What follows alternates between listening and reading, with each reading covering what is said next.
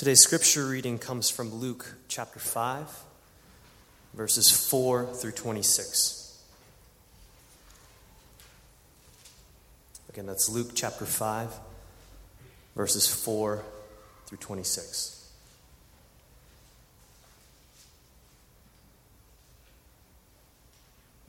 Please stand for the reading of God's word. Hear now the word of the Lord. When he had finished speaking, he said to Simon, Put out into deep water and let down the nets for a catch. Simon answered, Master, we've worked hard all night and haven't caught anything, but because you say so, I will let down the nets. When they had done so, they caught such a large number of fish that their nets began to break. So they signaled their partners in the other boat to come and help them, and they came and filled both boats so full that they began to sink. When Simon Peter saw this, he fell at Jesus' knees and said, Go away from me, Lord. I am a sinful man. For he and all his companions were astonished at the catch of fish they had taken, and so were James and John, the sons of Zebedee, Simon's partners. Then Jesus said to Simon, Don't be afraid. From now on, you will fish for people. So they pulled their boats up on shore, left everything, and followed him. While Jesus was in one of the towns, a man came along who was covered with leprosy. When he saw Jesus, he fell his, with his face to the ground and begged him, Lord, if you are willing, you can make me clean. Jesus reached out his hand and touched the man. I am willing, he said. Be clean. And immediately the leprosy left him. Then Jesus ordered him, Don't tell anyone, but go. Show yourself to the priests and offer sacrifices that Moses commanded for your cleansing as a testimony to them. Yet the news about him spread all the more, so that crowds of people came to hear him and to be healed of their sicknesses. But Jesus often withdrew to lonely places and prayed. One day Jesus was teaching, and Pharisees and teachers of the law were sitting there. They had come from every village of Galilee and from Judea and Jerusalem, and the power of the Lord was with Jesus to heal the sick. So men came carrying a paralyzed man on a mat and tried to take him into the house to lay him before Jesus. When they couldn't find a way to do this because of the crowd, they went up on the roof and lowered him on his mat through the tiles into the middle of the crowd. Jesus, right in front of Jesus. When Jesus saw their face, he said, Friend, your sins are forgiven. The Pharisees and the teachers of the law began thinking to themselves, Who is this fellow who speaks blasphemy? Who can forgive sins but God alone? Jesus knew what they were thinking and asked, Why are you thinking these things in your hearts? Which is easier, to say, Your sins are forgiven, or to say, Get up and walk? But I want you to know that the Son of Man has authority on earth to forgive sins. So he said to the paralyzed man, I tell you, get up, take your mat, and go home. Immediately he stood up in the front of them, took what he, what he had been lying on, and went home praising God. Everyone was amazed and gave praise to God. They were filled with awe and said, We have seen remarkable things today. This is the word of the Lord.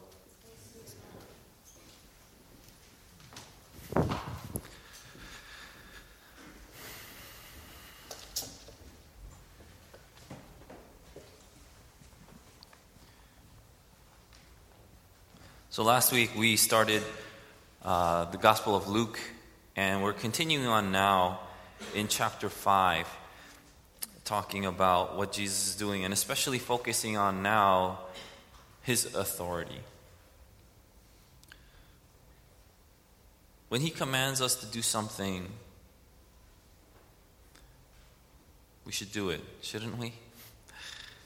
Sometimes it's tough, though. Sometimes it's difficult but it doesn't mean that we shouldn't. Um, even we as a church, we are on this path, and um, I've been kind of convicted because usually I just want to really just focus and hone in on what the Bible says and, you know, do my job as an exegete, I suppose, but been convicted to maybe share more about what our church is going through and why we are doing the things we're doing, why we have the ministries we have, and especially what's going on more recently. And if you maybe heard some leaders pray, the leaders to pray uh, something like this Lord, be with us during this time of transition. And we've been praying that for the last perhaps nine months, but I think it goes even back further to four years. So for the last four years, we have been trying to go independent.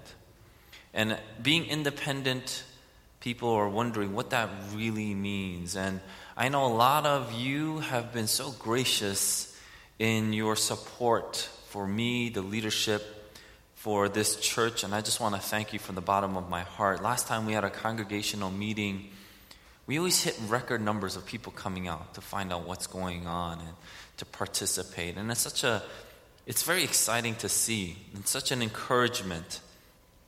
But we want to be independent so that. So, independency isn't the goal, it's not the final destination, but independency is part of the path that we believe God has set us on.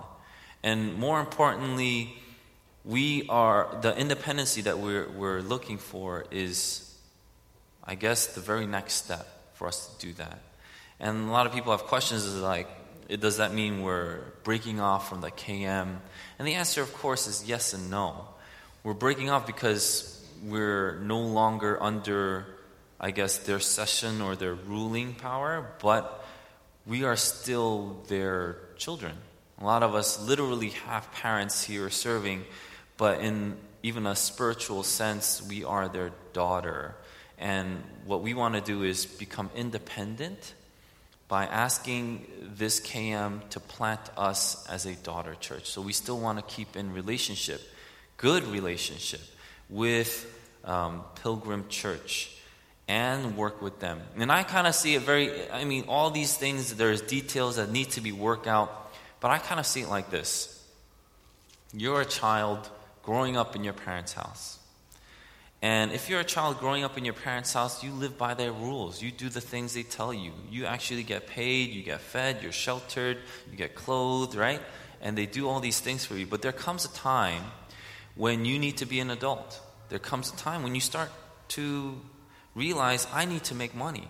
I need to get a job. I need to be independent. And I need to, in many ways, now start supporting my parents biblically speaking, what we do is we honor our parents. And the vision that I have is that we, as a daughter church, literally see that connection. We give honor to our parents. And then when we see parents and children, these two generations come together, working together, blessing each other, then I see true harmony, I see a blessing, I see fruitfulness. And some people have not been able to do that. And you see that churches, even our neighboring churches, people have separated not so well. But there are consequences to that. And if I continue to use that analogy, a, child can leave on bad terms with their parents because they need to be independent. And that's the way it is. And that does happen in real life. But don't you see, when a child leaves on bad terms with their parents, that they're missing out, both the parent and the child. That something becomes amiss in their life, their, their life cannot be that holistic life that they desire. So God put parents in our lives for a reason. In the beginning, they supported us, but as they get older and as we get older, you see the tables kind of turn, and we need to learn how to support them, to bless them. And that's what it means to be an adult. And so we as a church, we want to start acting like spiritual adults. So it's very basic, you guys, and older people will get this, but it's very basic. And this is just a natural process. So it's not like we had a fight or anything. I, some, some people have some crazy rumors flying like, we don't like them, and, or they don't like us, we're getting kicked out. Absolutely not. That, that, that couldn't be further from the truth.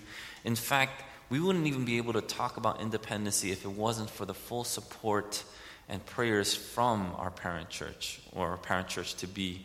And so they have been supporting us, the elders, the session, the pastors, they have been supporting us saying, you know, maybe it's time for you to go. And that's where that seed was planted four years ago. That's why we got deacons and things like that.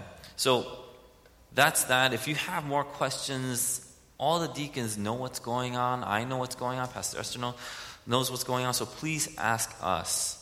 And we'd be happy to share even more detail. I just don't want to take too much time out of the sermon, but it is about obeying Christ in our lives, following the conviction God gave us. So it does mean that, you know, have you ever left and graduated college and you realize you need to get a job and you find your own place, you do need to strap, you know, tighten your belt a little bit. You do need to be more responsible. You need to see, oh my goodness, there are these things that I never thought of in the back of my head, but now I have to actually do it. I actually have to do the dishes, take out the garbage, and wow, I must act like an adult. But in the spiritual sense, the same thing. Even Paul admonishes people, is like, how long are you going to be drinking milk? You know, it's time to grow up. So, for us spiritually too, it's time for us to be in a place where we need to be spiritual adults. And so, to do that, these are the natural steps that we are taking. But it just doesn't happen, even though it happens, but it just doesn't happen as smoothly as you want. That's why we're saying, let's pray together. Let's offer this up in prayer, petition, through fasting, asking God to really give us wisdom so that we can be a blessing to Pilgrim Church and that we can support them in whatever way we can. And I believe that God will um, extend our borders, our boundaries, our influence so that we can even bless not just Pilgrim Church, but hopefully our communities and the world. Um, you know, isn't that exciting? If you're going to have an ambition for something, isn't that the ambition we should have? We're going to talk about that a little bit too, but I just came back from a young adult retreat, and if you went, I think about 20 of us went or something like that. And it was good.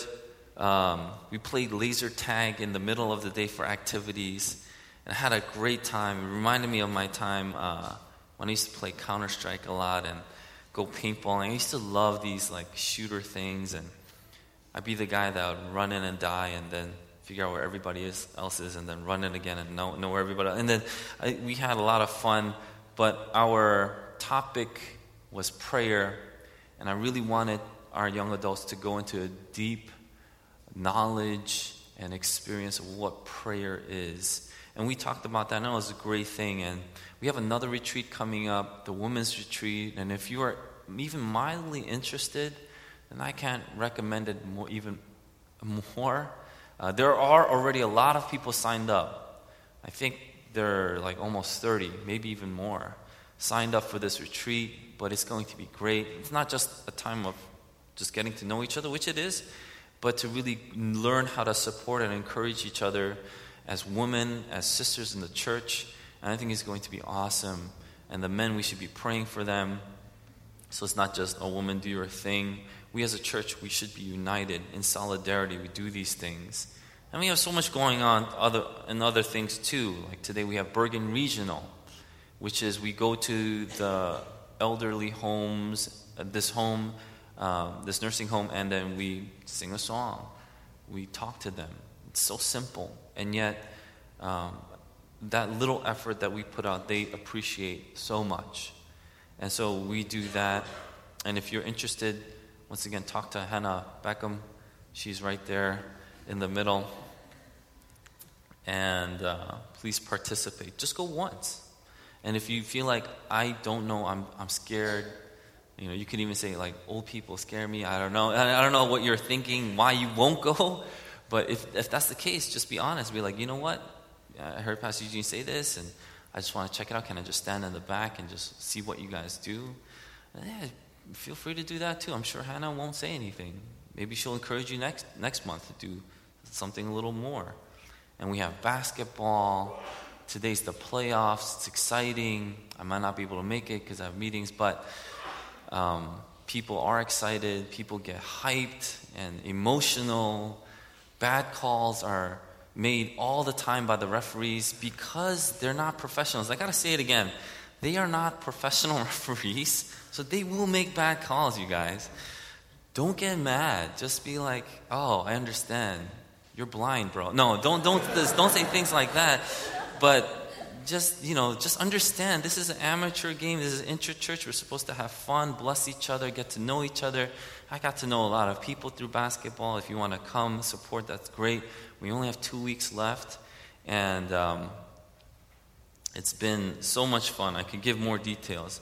But I do want to go on. And today, in this passage, it's a rather long passage, but we want to talk about Jesus' authority. And the three points, the three stories, we see Jesus authority over your work. Jesus has authority over society. And Jesus has authority over your spirit. So his authority is over your work. And I'm going to put a little parenthesis here. What does that mean? It means personal success. Okay? Jesus has authority over your work, personal success, your society.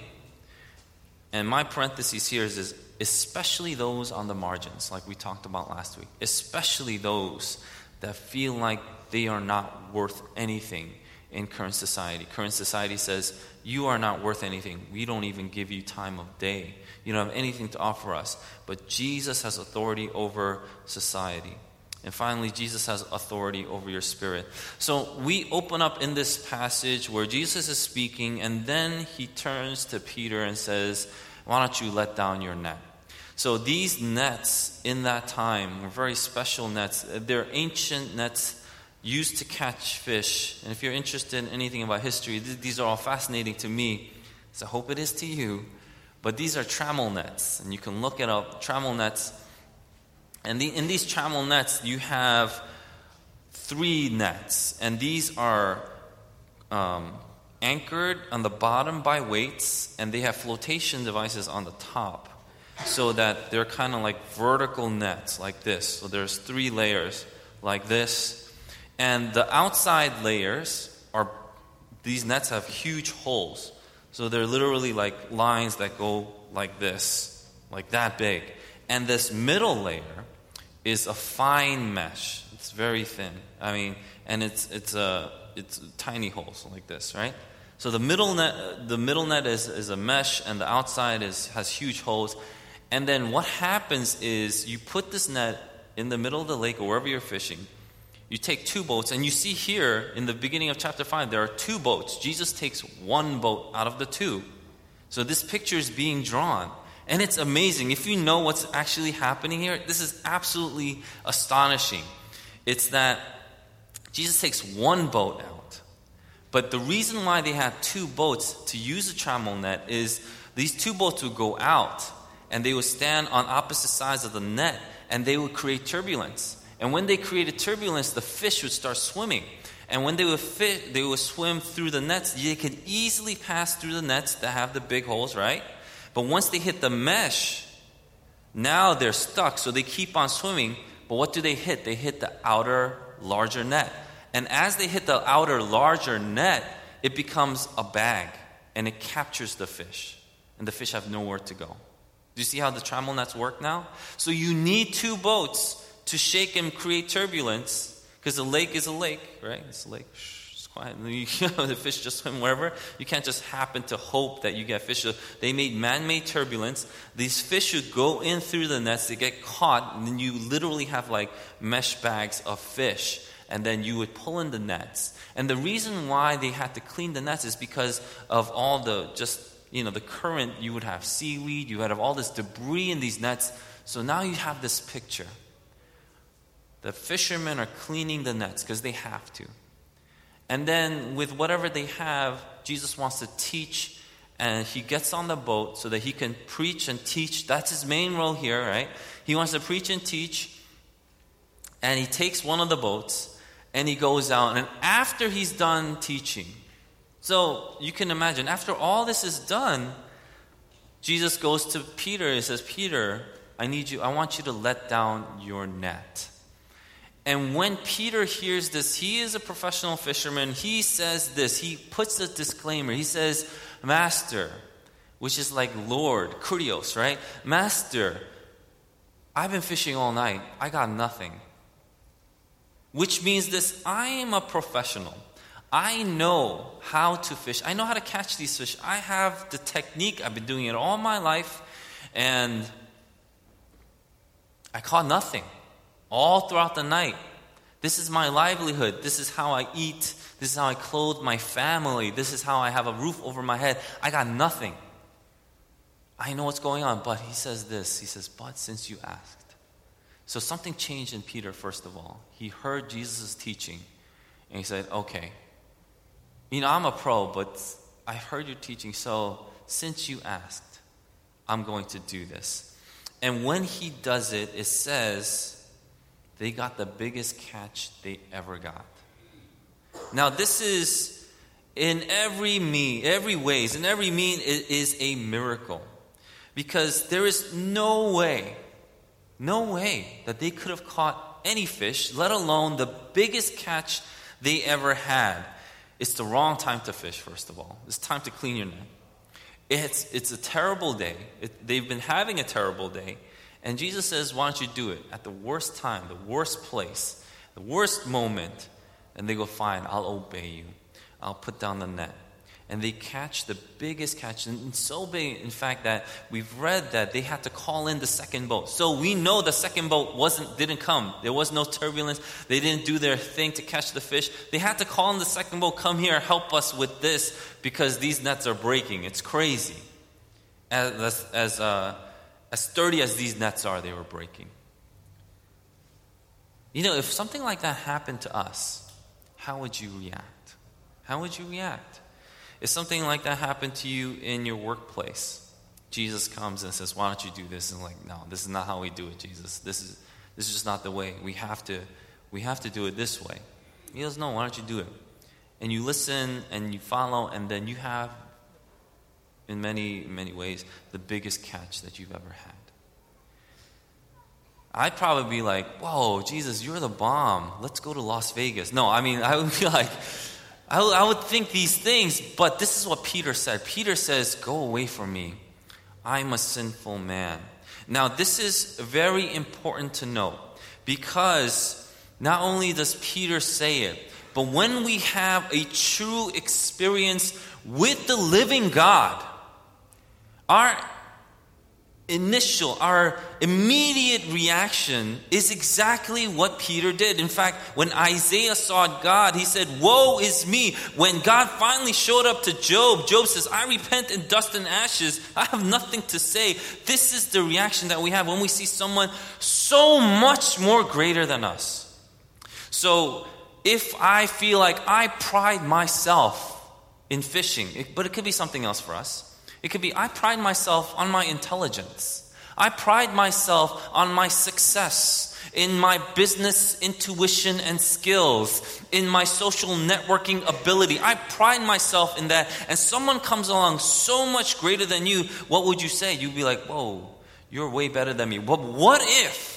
What if someone not just way more intelligent? What if this person was infinitely more intelligent that made us feel infinitely stupid? We couldn't handle that. And this is what Peter saw. He saw this person is infinitely greater than me and said, Whoa, I'm a sinner. You need to go away from me. But Jesus responds in a way that you wouldn't expect. He could say, Yeah. I mean, even if we're fine, uh, like, not, not infinitely, but just finitely smarter than people, you know how we lord it over people? And we're like, yeah, I'm smarter than you. I know more about this subject than you. You should listen to me. Let me teach you, my little Padawan. I mean, we would, we would say things like that in response, but Jesus doesn't. Jesus says, don't be afraid. Follow me. And I'm going to make you fishers of men. What does that mean? He's saying, don't be afraid. Follow me. I'm going to make you like me. I'm going to make you become like me. That's an incredible statement. And this is what Jesus invites those, this is how Jesus invites those that he loves and he calls to be his disciples. See, when the gospel truly comes to us, we see how small we really are. You begin to see how small you are, you begin to see how self centered you are, and your self image starts to break apart. Everything that you thought was you. This is who I am. This is who I'm made to be. You know, I am a person that is six feet tall, six one, whatever, and I am intelligent. I carry myself. But if I see someone so much greater, then everything that I thought this is who I am, this is what I prop myself up to be as, it starts to crumble. That's what the gospel does to us. And this is what the gospel did to Peter. We start seeing that we are nothing compared to God. We can't even stand in the presence of God because He is so great and we are so small. But God doesn't just leave it that way. He comes to us and He says, Don't be afraid. Follow me. I'll make you fishers of men. I'll make you become like me. I'm going to raise you up. That's just an incredible statement to me. To me, that just mind, that's just mind blowing. Because didn't we always grow up with this picture where we're small and God's good? I mean, God's great. We have this, this picture, but we always have this picture that this is the way it's going to stay forever, haven't we? We've had this picture like God is always going to be big. I'm always going to be small. So let's just worship Him. And we just do this out of ritual. But Jesus didn't act like that. So that to me was the first mind blowing thing. So when Jesus goes, Follow me, they left everything. They left everything. They left the biggest loot they ever had, the biggest catch, the biggest winnings, the biggest paycheck they could have ever had. They left their enormous profit and they walked away. Why? Because once you meet God, once you meet Jesus, you realize that profit and success is not that crucial. Do you hear what's going on? Do you see what is going on? And then you see that profit and success is not the main thing in my life. Then, as Christians, if we see something illegal that we have to do in work, we can walk away from it. If we have to trample on someone, we can walk away from it. We believe and we see that we are not our occupation. We are not the title that we have. And, you know, people call me Pastor Eugene out of reverence, and I really do appreciate that. Uh, and I'm blessed to be your pastor, to be your teacher, to be someone that prays for you. But that's not my only thing. That's not who I am completely. You know, the saddest thing that we can have is this on our tombstone. And this is what Tim Keller says. He says, You could put this on your tombstone born a man, died a doctor. That would be the saddest thing, in my opinion. Born a man, died a doctor. Because we think this is the ultimate. But don't you see, you were made for so much more than just your occupation. You were, even if, if you're a doctor, that's a great thing. If you're a pastor, that's a great thing. But that's not the entirety of who God made you to be. If we do think that way, if we think that success and profit is crucial, and that's the main thing that defines us, then the failure will destroy us. But I also want to add the success will also destroy us. The success or failure will destroy you if work is your everything. But when Jesus comes, he calls you out of that state and he calls you into a bigger, a grander, a more amazing place of purpose. Let's put that on pause. We're going to go to the next section and in this section, a leper comes up to him, falls face down, and says, Lord, if you're willing, you can make me clean.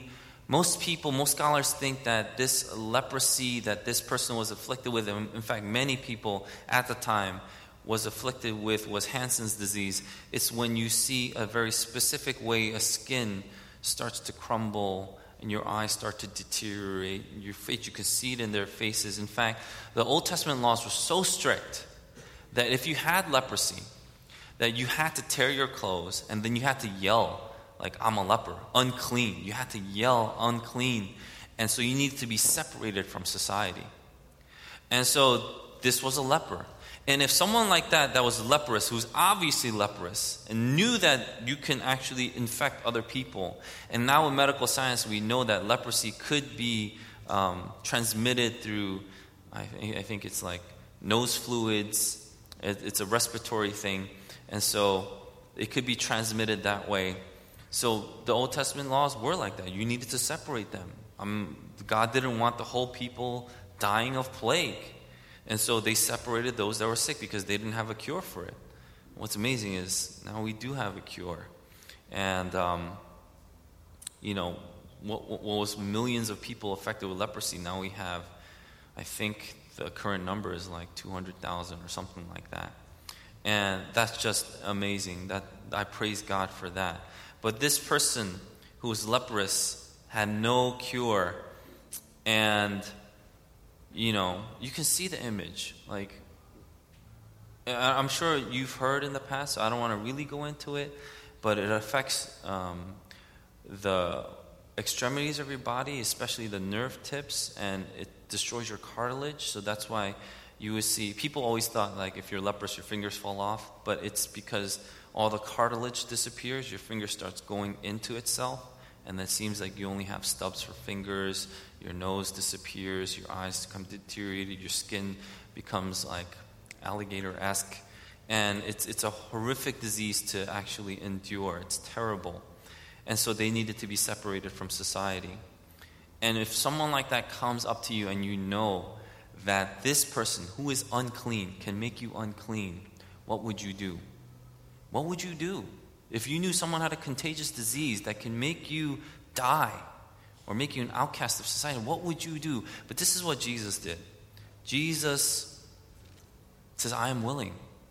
Be clean. But Jesus just doesn't do that. Jesus goes out of his way to touch the man. Now we know Jesus. Jesus could have just said, Be clean. All right, go show yourself to the priest. He could have just said that, but he goes out of his way to touch this leper and to say, You are clean. Now go show yourself to the priest. So he goes out of his way to touch someone unclean when he is clean. So everything in history and science, we have diseases now that are incurable that we know if it's contagious, it will kill you. So there's this whole big scare, and we have all these zombie movies coming up because we need to be able to relate to this fear somehow. So we, everybody watches zombie movies. But we have these things, and everything in history and science tells us this. If you are clean and you touch something unclean, what are you now? You are unclean. If you are a clean person, even hygienically, a clean person, and you touch something unclean filled with bacteria, viruses, what happens? That bacteria virus transmits to you and you become unclean. But here, Jesus, the first person in the world to ever do this, is making the statement I am clean, you are unclean, but if I touch you, you become clean. That is incredible. And when people saw this, they should have had their mind blown. I touch you. I, the clean one, touches you, will make you, the unclean, clean. And this is what happened. And this is what Jesus is showing us. Now, in this third part of the story, we see uh, a group of friends and a paralytic. This is also shown in Mark, but a group of friends and a paralytic come and they couldn't get to Jesus because he was teaching. Like I said, that was his main thing, right? He was teaching, and they needed to get to him. We don't know exactly why, if it was to be healed or just to listen to Jesus. Uh, that's not said, but it could have been both. I think people just assume he wanted to be healed, and I think, of course, you want to be healed. But maybe it could be he wanted to just hear Jesus. He wanted to hear what he was about. And I think that's great. And a lot of people come to church. I just want to hear what it's about. And I think that's great. But what happens once you meet Jesus is something that you would never expect. So they go up on the roof and they lower him through the tiles. They lower the paralytic, and Jesus says, um, Your faith, I see your faith. Your faith has made you clean. Your, your, your sins are forgiven. And he's healed. That's amazing. What would take years, even if we had a solution, years of therapy after you become, uh, I guess, healed from paralysis. Like anybody who's even lied down on a bed for like a few months because of some, you know, something they had to go through surgery, perhaps you go through muscle atrophy and you need to go through more, even more weeks of retraining your body, your muscles, because they're now in all atrophy. You haven't even moved it. Now, this is the amazing thing. Jesus goes to the paralytic, You're healed, go. And then the person is able to just get up. Jesus is showing us that he can make you not just clean, but he makes you clean in an instant. It's immediate. It's fantastic. It's absolutely mind blowing. It's astonishing. This is the Jesus who has this kind of authority, who can do anything. This is the Jesus that is being shown in the Gospel of Luke. But when he says it, he says, I forgive your sins. And that was rough. That was rough. Because the Pharisees and the scribes, they were there listening, and he's like, Who is this guy? And literally, you can see it in the Greek. He's kind of saying, and some people try to, some, some of the translations try to capture that uh, and saying, Who's this fellow? Right? Who's this man? It's like, but it's really saying, like, Who's this guy? Who's, who's he think he is, right? And who is this? Who is this Jesus forgiving sins? Only God can do that. And these Pharisees and scribes, we need to understand that they were people for the people. They were, there were Sadducees, there were Herodians, there were all these people that were politicians that were working for the government that ruled over the people. But these people, the Pharisees and the, the scribes, they were actually working for the people. So they were like teachers, they were people that helped um, people get the law straight and so they can be right before God. So they were kind of people that people thought helped them. And it's an amazing kind of contrast what the Bible starts drawing up. In, uh, so much so, in fact, that when a scribe, there were no schools, so that when you went to synagogue, that's when you had your teaching. When the scribe would open up the scroll and teach you about God's law. Um, and so when they would, when a scribe would walk into a room, this is how much respect they would have. Everybody in the room would stand up. It's like a wedding day every day, and the bride, whenever the bride walks in, you always have to stand up, right? And so this is what this is kind of the honor they had, but they knew what they were talking about. People respected them. And when they heard what Jesus said, they said, Who's this guy? Who does he think he is? And Jesus says it so that he can show us that he can forgive you in an instant. The sin that's been bogging you down, that's been taking and chipping away at your worth, showing you and trying to convince you, and I always say deceiving you that you're worthless, that you don't have what it takes, that what you what you're doing does not matter. These things, this sin that is chipping away at your life, Jesus says, I can forgive you, and it becomes instantly healed that way. Jesus is showing us his authority powerfully, majestically in all these three areas of our lives. And this is showing us, well, the third part is showing us that spiritually we can't save ourselves. Um, and so we do need a Savior. We do need Jesus. And that's why when you put these three stories together, it really is about where your standing is, where you are. And so where your standing is with yourself, your family, right? Number two, where your standing is within society. And number three, which may be the most important, where your standing is with God. And you see, Jesus starts turning it around in every single area. Jesus does have authority over your work, He has authority over society, He has authority over your spirit. But what does that mean? It also means Jesus authority over your failures. You didn't make it. You didn't make that promotion. You didn't get that paycheck you wanted. You didn't get to that place where you needed to go. But Jesus is saying, I have authority over your work, and I can turn that around instantly. But I have authority over that area in your life. Follow me. Jesus has authority over your physical and emotional pain. Who doesn't have that? When you come before Jesus, and you ask Jesus, if you're willing, you can make me clean, help me. Jesus says, I am willing. If you come to me, I am willing to heal you. And finally, Jesus has authority over sin. That thing that is keeping you down, that is showing you, that's trying to convince you that you have no worth, he is saying that is a lie. And I am here to reverse that. He takes on our failures Whenever we're having the worst day, He came and gave people the best day. He takes on our physical weaknesses and disease and even our need for community. The leper didn't have a community, but by touching him, he brings him back into community. And if you're paralyzed, both physically and spiritually, he comes to give us freedom. What does that mean to us? What do all these things mean? Well, it means that number one, trust him. Trust Jesus. Open your heart to him. Receive him now. You can trust him.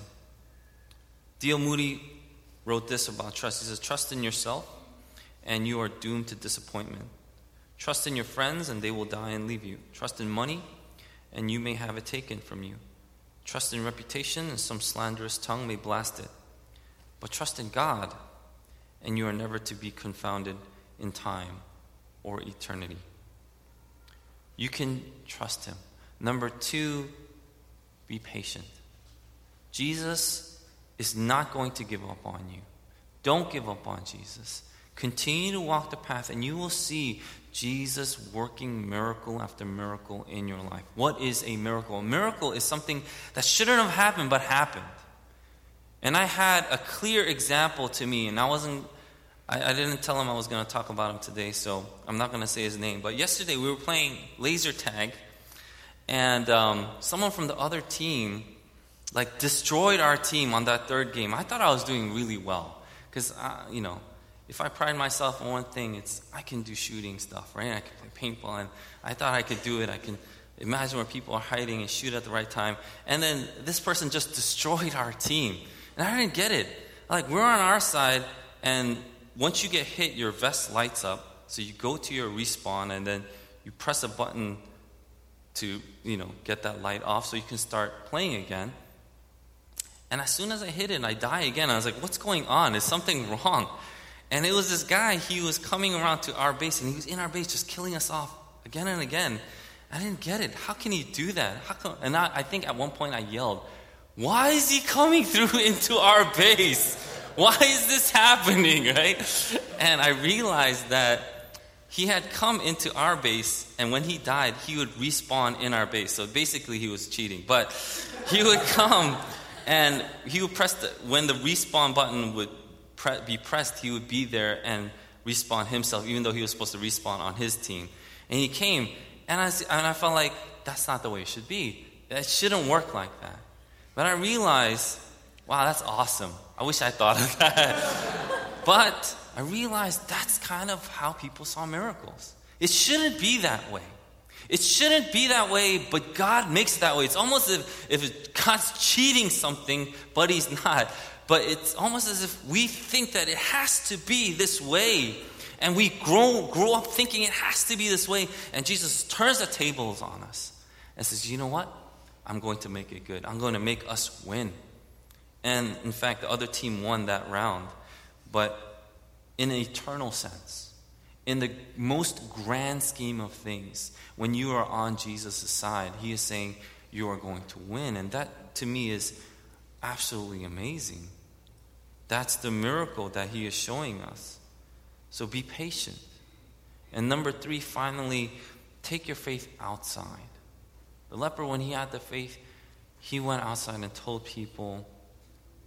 Um, a lot of people think the chapter really starts at verse 4. The scholars think that because it shows us that Jesus told Peter, he sent Peter into the boat, sent them out. Jesus sent the leper. Jesus sent the paralytic. But Jesus, who is sent by God, sends us. So finally, take your faith outside.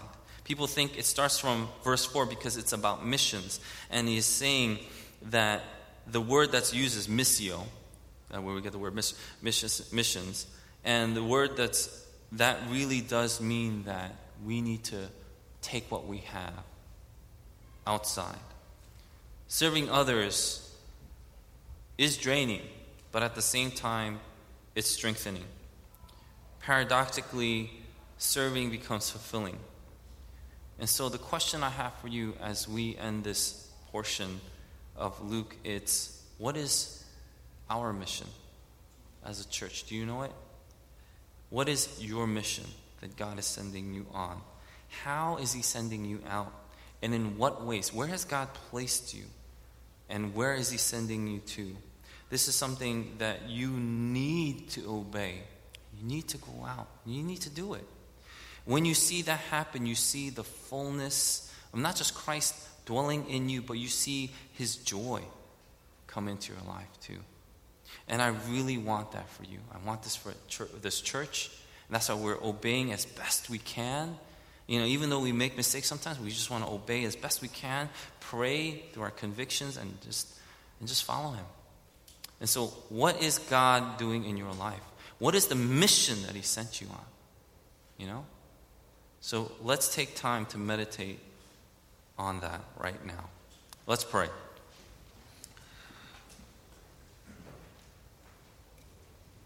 Lord, you send us out into the world, but you don't leave us to our own devices. You send us out into the world and you go with us. You give us the strength that we need. You give us every single faculty, tool, piece of strength, and you supply us with that. Help us to be like these people here that we saw. Help us to be people of faith so that we can trust you, that we can be patient, knowing that you are working in us and that we can be obedient to go out to do what you call us to do. Lord God, we know that you have authority all over this world and you have authority over us. We pray, God, that your will be done in this place in our lives. Let's just take time and a moment to reflect and offer up our obedience and sacrifices to God. Let's pray.